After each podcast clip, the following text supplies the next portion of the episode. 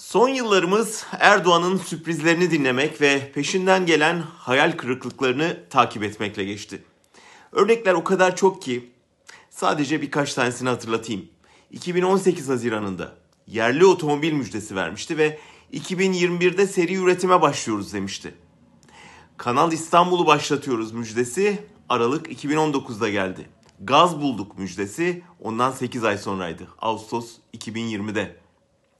Son birkaç haftaya hem yeni anayasa müjdesi hem aya gidiyoruz müjdesi sığdı. Müjdelerin sıklaşmasından iktidarın sıkışmasını hissedebilirsiniz. İşsizlik, yoksulluk, açlık çoğaldıkça halkı cambaza baktırma ihtiyacı da çoğalıyor. O yüzden giderek sıklaşan aralıklarla müjde uydurmak gerekiyor. Orada nasılsa kimse eski müjdelerin ne olduğuna bakmıyor. Oysa mesela otomobil girişim grubu geçen günkü açıklamasında bu yıla söz verilen seri üretim yetişmeyecek belki gelecek yıl sonuna diyerek sürprizi bozdu. Kanal İstanbul ve Karadeniz gazı çoktan unutuldu bile.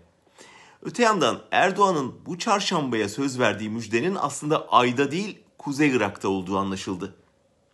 Mezopotamya Ajansı'nın haberine göre Türk Silahlı Kuvvetleri gece bir hava operasyonu başlattı. Haberde operasyonun daha önce PKK tarafından rehin alınan MIT mensuplarının tutulduğu kampı hedef aldığı belirtiliyor.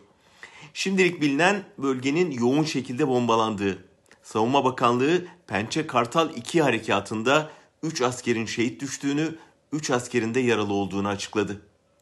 Kaygımız odur ki hükümet siyaseten sıkıştıkça Libya'da, Ege'de, Akdeniz'de, Suriye'de, Irak'ta sürprizler hazırlıyor ve üzerindeki baskıyı buralardan zafer çıkararak azaltmaya çalışıyor.